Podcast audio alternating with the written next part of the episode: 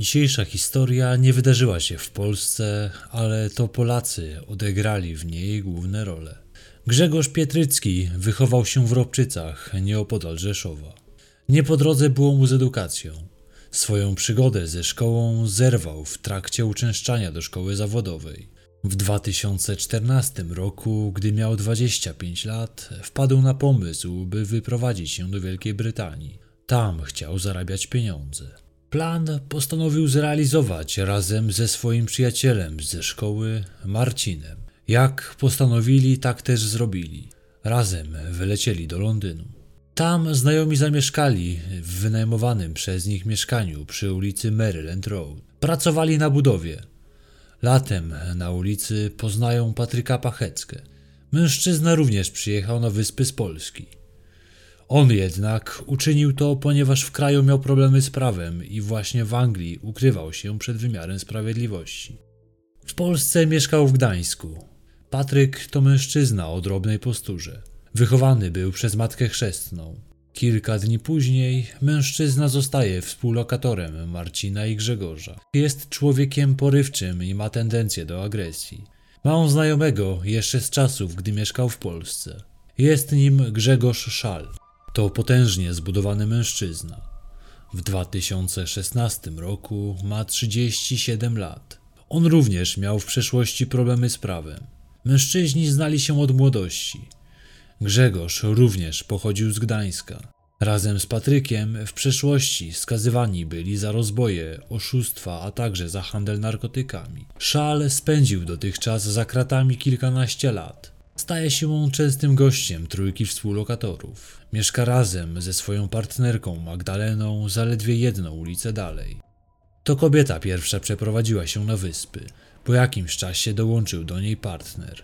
Polscy emigranci nie należą do bezproblemowych sąsiadów. Libacje alkoholowe i głośne zachowanie to chleb powszedni przy Maryland Road 10. Często też przesiadywali na schodach i zaczepiali przechodniów. Wszczynali też awantury.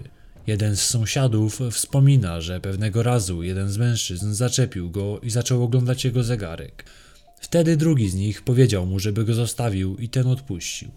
Niedługo do tej niesfornej i tak już grupy dołącza 30-letni Grzegorz G. Został on wyrzucony z mieszkania przez własną dziewczynę, Ilonę. Nie miał się gdzie podziać. W tym przypadku również on tymczasowo staje się jednym z lokatorów w mieszkaniu. Grzegorz pochodzi z Będzina. Mężczyzna również nie należał do świętych. Zażywał narkotyki. Najbardziej upodobał sobie wciąganie amfetaminy.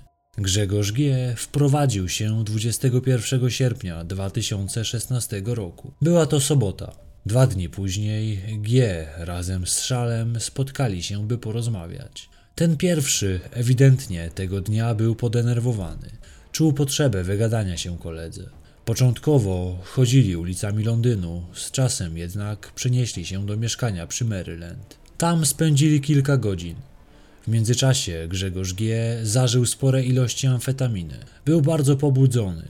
Później przenieśli się do domu Szala. Po drodze zaopatrzyli się w alkohol. Razem wypili butelkę whisky. Grzegorz G. zaczął pić następną. Szal tak przejął się stanem znajomego i tak zaangażował się w rozmowę z nim, że tego wieczoru nie odebrał swojej partnerki Magdaleny z pracy, co jak dotąd nigdy mu się nie zdarzało. Napisał jej tylko SMS-a, że Grzegorz mu się zwierza i nie może po nią przyjechać. Kobieta wróciła na pieszo do domu. Nie miała z tym problemów, ponieważ nie było to daleko. G żalił się, że ma problemy ze swoją partnerką. Zrobiło się jednak już późno. Szal zasugerował znajomemu, że ten musi już iść, bo on nie ma gdzie go przenocować. Grzegorz G. się zgodził, ale poprosił, by kolega odprowadził go do mieszkania przy Maryland, by jeszcze przez chwilę mogli pogadać po drodze. Było już po godzinie czwartej nad ranem. Gdy przyszli na miejsce, w środku byli dwaj współlokatorzy, Grzegorz Pietrycki i Patryk Pachecka. Ten pierwszy spał, Drugi zaś nie mógł spać z powodu upałów, jakie wówczas panowały na zewnątrz. Zresztą za godzinę jechał do pracy, tak więc nie próbował już zasnąć i siedział przed komputerem. Szal został na zewnątrz, a G wskoczył do środka przez otworzone na oścież okno. Gdy zobaczył Patryka siedzącego przed komputerem, nieco się zdziwił. Podszedł do niego i usiadł na sofie obok. Położył mu rękę na ramieniu i powiedział, że chciał go przeprosić za swoje wczorajsze zachowanie. Wydarzenia, które będą miały miejsce za chwilę, będą spędzać sens powiek angielskim śledczym przez długi czas. Wiadomo, że Grzegorz Szal z jakiegoś powodu wszedł do mieszkania, a za chwilę w nim dojdzie do zbrodni. Grzegorz Pietrycki został ugodzony nożem. Chwilę później Szal i Pachecka uciekają z miejsca zdarzenia. Rejestrują ich kamery monitoringu. Pół minuty później monitoring rejestruje biegnącego Grzegorza Pietryckiego. Mężczyzna, ubrany jedynie w szorty i koszulkę polo, biegnie na boso. Zaraz za nim, powolnym krokiem, idzie Grzegorz G. Z niewyraźnego zapisu z kamer można zauważyć, że w prawej dłoni trzyma jakiś przedmiot. Najprawdopodobniej był to nóż. To ostatni moment, gdy obaj mężczyźni zostali zarejestrowani przez monitoring. O godzinie 5.15 Pietrycki umiera pod drzwiami mieszkania przy ulicy Glendale Avenue. Jest to 80 metrów od jego własnego mieszkania. Otrzymał kilkanaście ciosów nożem. O zaistniałej sytuacji policję zawiadamia mężczyzna, pod którego domem konał Pietrycki. Zadzwonił na numer alarmowy i powiedział, że do jego drzwi dobija się mężczyzna, który cały jest we krwi. Otworzył drzwi i zdał sobie sprawę, że ten człowiek nie daje znaku życia. W trakcie rozmowy z dyspozytorem zgłaszający przyznaje, że jest przerażony i zamyka drzwi, ponieważ boi się, że ktokolwiek zabił leżącego u jego drzwi mężczyznę, najprawdopodobniej nadal jest w pobliżu. Grzegorz Pietrycki zginął z powodu wykrwawienia. Sprawca przeciął tętnicę szyjną swojej ofiary. Łącznie zadanych zostało kilkanaście ciosów nożem. Mężczyzna przed śmiercią ściągnął koszulkę, próbując zatamować nią krew. Biała koszulka, która potem stanie się włączona do materiału dowodowego, stała się jasnobordowa od krwi. Kto zabił? Zapis kamer kazałby sugerować, że Grzegorz G. Dwaj pozostali mężczyźni pobiegli przecież w innym kierunku. Ale czy wszystkie ciosy zostały zadane w domu, czy część z nich na ulicy? To miało wyjaśnić śledztwo. Śledczy znaleźli ślady krwi za jednym z samochodów zaparkowanym przy ulicy. Wygląda na to, że za nim próbował się schować Grzegorz Pietrycki. Mocno krwawił i stracił dużo krwi. Potem ślady krwi prowadzą do mieszkania, przy którym znalezione zostały zwłoki mężczyzny. Niestety, w wyniku śledztwa nie udało się ustalić, gdzie zadane zostały ciosy. Najprawdopodobniej ostatnie z nich zabójca zadał tuż pod drzwiami, gdzie wykrwawił się Pietrycki, ale nie udało się tego potwierdzić w stu procentach. Jeszcze zanim w mieszkaniu pojawi się policja, wraca do niego Patryk Pachecka. Zabrał z domu swoje dokumenty i po chwili wychodzi. Wówczas nieświadomie nadeptuje na plamę krwi zamordowanego mężczyzny. Został zarejestrowany przez kamery monitoringu. Jak sam potem powie, wrócił do mieszkania, by zobaczyć, czy jest tam Grzegorz Pietrycki i czy żyje. Przeszukał mieszkanie. Podejrzewał, że Grzegorz, próbując uciekać, mógł chcieć wyjść przez okno. Często mężczyźni wychodzili nim jak przez drzwi. Pachecka pomyślał, że ranny mężczyzna mógł przy próbie ucieczki upaść i być może leży na trawniku na zewnątrz budynku. By to sprawdzić, stanął na kanapie, by wychylić się za okno. Nikogo tam nie było. W tym momencie na kanapie został odcisk zakrwawionego buta Patryka Pachecki. Po śladach krwi, jakie ofiara zostawiła po drodze, udało się dotrzeć śledczym do mieszkania, z którego mężczyzna wybiegł przed śmiercią. Tak śledczy trafili na Maryland Road 10. Szybko udaje się zatrzymać Patryka, który w okolicznym sklepie kupował papierosy. Mężczyzna zostaje zatrzymany przez policjantów. Zostaje skuty w kajdany oraz przeszukany. Nie miał na sobie żadnych śladów zadrapań, a także krwi na ubraniu. Nie był też w posiadaniu broni. Z tego względu po 10 minutach zostaje on wypuszczony wolno. Nieżyjący już Grzegorz Pietrycki zostaje przetransportowany do kraju, gdzie odbywa się jego pogrzeb. Nie bierze w nim udziału Marcin, który razem z nim wyjechał na wyspy. Czuł się poniekąd obwiniany za to, co stało się Grześkowi. W końcu, gdyby on nie pojechał z nim do Anglii, najpewniej dziś by żył.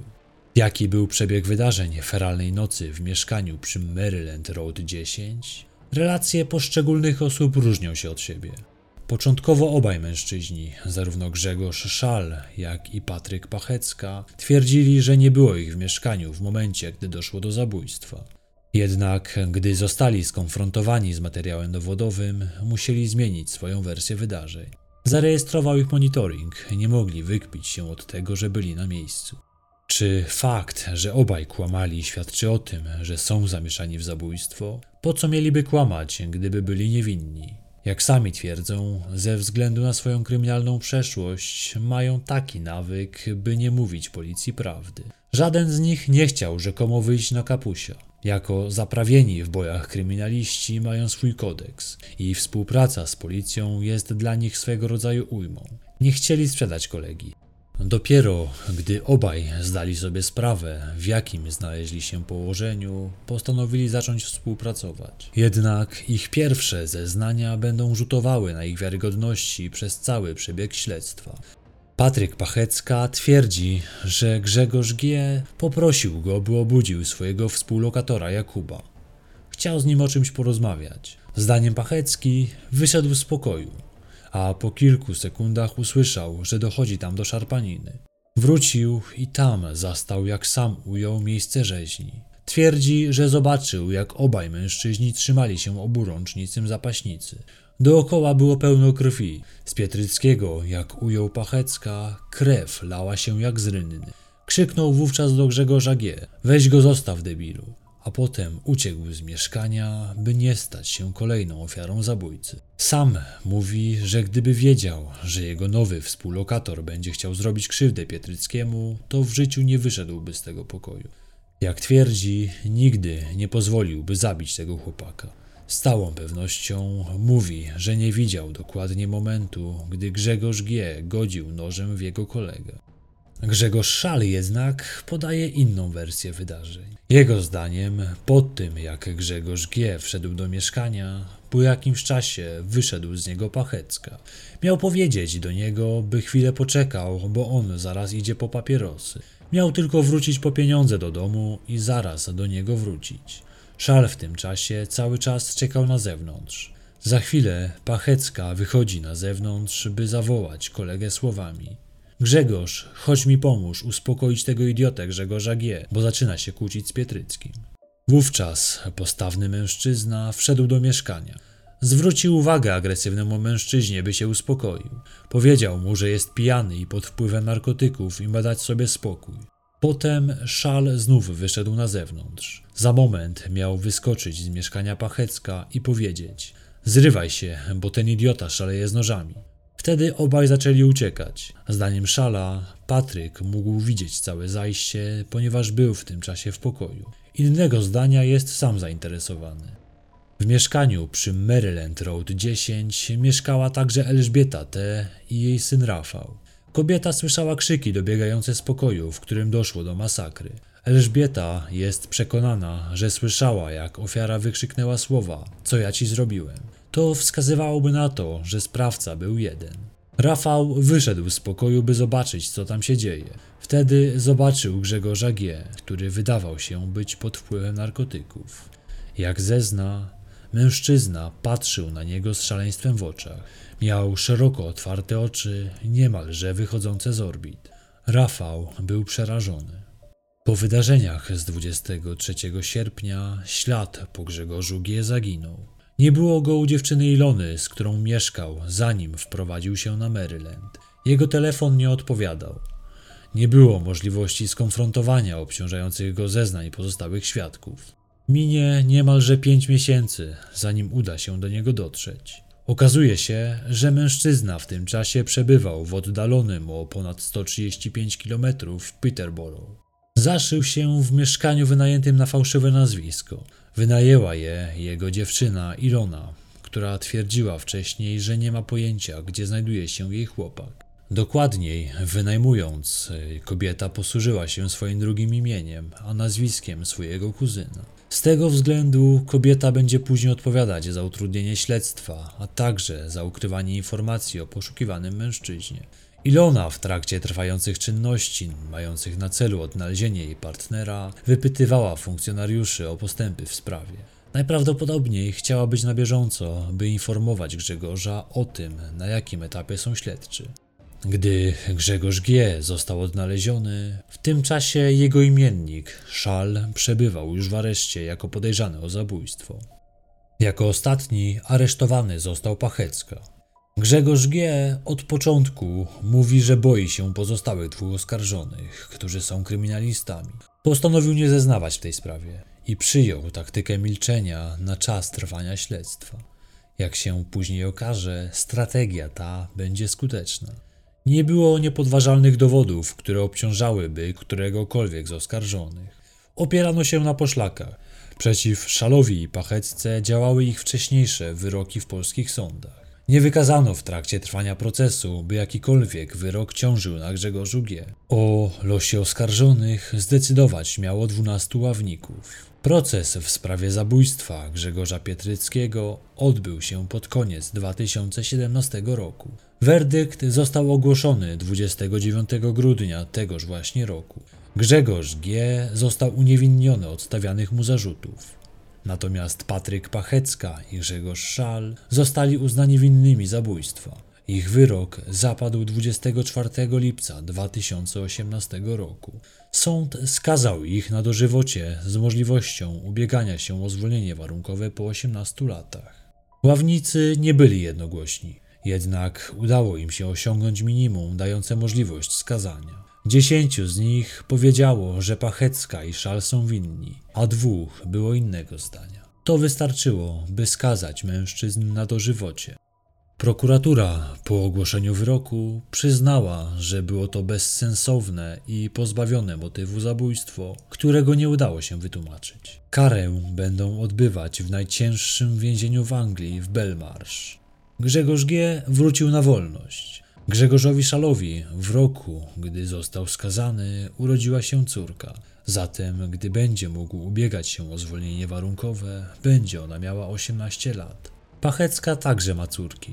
Obaj oskarżeni, jak i ich rodziny, byli przekonani o niesprawiedliwości, jaka ich dosięgnęła. Nie mieli zamiaru zostawić tej sprawy samej sobie. Apelację złożyli prawnicy obu skazanych. Patryka Pacheckę reprezentuje Siobhan Gray, renomowana prawniczka z prestiżowej kancelarii. Zdecydowała się walczyć o sprawiedliwość dla skazanego zupełnie bezpłatnie. Kobieta powiedziała, że zaangażowała się w sprawę, ponieważ bardzo wierzy, że jej klient jest niewinny. Wątpliwości było wiele. Nie znaleziono narzędzia zbrodni, a zeznania świadków Elizy i Rafała T. wskazywały na to, że sprawcą jest Grzegorz G. Również zapis monitoringu wskazywał na to, że to ten mężczyzna jest odpowiedzialny za zbrodnię. Zupełnie jakby nie uwzględniano tych wszystkich dowodów. To właśnie zachowanie Grzegorza G. po zabójstwie wzbudzało najwięcej wątpliwości. Ukrywał się przed wymiarem sprawiedliwości i wyjechał z Londynu. Widocznie te kwestie nie wydawały się ławnikom zbyt ważne, a chyba jednak niesłusznie. Obaj skazani, mimo iż wcześniej byli dobrymi kolegami, od czasu feralnej nocy 23 sierpnia przestali pałać do siebie sympatią. Próbując wybielić siebie, obciążali się nawzajem. W więzieniu również dochodziło między nimi do sprzeczek. Sprawą zainteresowali się reporterzy superwizjera. Udało im się dotrzeć do informacji, że wbrew temu, co wcześniej podawał sąd, Grzegorz G. był skazywany w Polsce wcześniej. Usłyszał wyrok m.in. za ciężkie przestępstwo przeciw zdrowiu. Jednak wyrok ten zatarł się i nie można było się na niego powoływać. Ale nie zmienia to faktu, że mężczyzna miał w swoim życiu epizody, gdy łamał prawo. Oczywiście nie znaczy to, że zabił, ale tak samo nie można na tej podstawie skazać pozostałych dwóch mężczyzn. Zdaniem partnerki Grzegorza Szala, po tych wydarzeniach poznała Ilonę H., dziewczynę Grzegorza G. Miała ona powiedzieć, że feralnej nocy przenocowała swojego chłopaka. Przyznała w prywatnych rozmowach, że Grzesiek zwierzył się jej, że to on zabił. Reporterzy superwizjera próbowali dotrzeć do Grzegorza G. po jego wyjściu na wolność. Jednak nie udało im się to. Ilona H. nie chciała zdradzać, czy wie, gdzie znajduje się jej były już w tej chwili partner. Rodzice mężczyzny twierdzą, że wyjechał do Australii. Nikt jednak od dawna go nie widział. Patryk Pachecka napisał z zakrat list do swojej matki chrzestnej, która go wychowywała. Część jego treści kobieta odczytała reporterom programu Superwizjer. Przytoczę wam ten fragment. Cześć kochana mamciu. Bądź dobrej myśli, módl się za mnie. Jesteś jedyną osobą z naszej rodziny, która daje mi siłę do życia. Twoje słowa, nawet najgorsze do mnie, gdy mnie umoralniasz, potrafię wysłuchać i może je skomentuję, ale nie wybucham. Po reportażu superwizjera, w którym reporterzy wyliczają szereg błędów popełnionych w śledztwie, sąd apelacyjny unieważnił wcześniej zasądzony wyrok.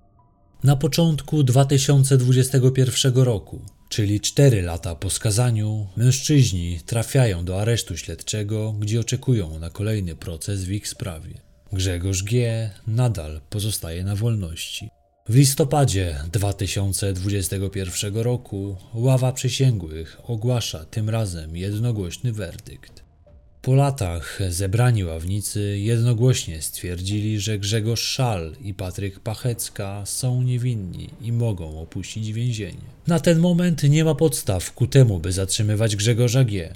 Nie udało się zebrać odpowiedniego materiału dowodowego, na podstawie którego mężczyznę można byłoby skazać. Zresztą od lat nie jest znane jego miejsce przebywania. W całej tej sprawie nieopisaną rolę odegrały media, a dokładniej dziennikarze śledczy superwizjera, którzy drążyli temat po niesprawiedliwym wyroku, jaki zapadł. Uniewinnienie osób skazanych na dożywocie to ewenement na skalę brytyjskiego wymiaru sprawiedliwości. I to już wszystko na temat tej sprawy, co dziś dla Was przygotowałem.